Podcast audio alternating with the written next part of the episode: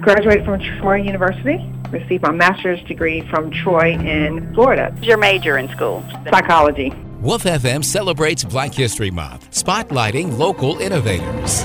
Meet Carla Mays Marshall. I make drinks. I came up with the idea to make something different that's just totally fruity, totally fresh, all made from fresh ingredients. Drink making was always a hobby, but now I've been making them for years and years. Give them away at parties or weddings and things like that. I've even had um, a tequila company contact me to purchase um, my little company.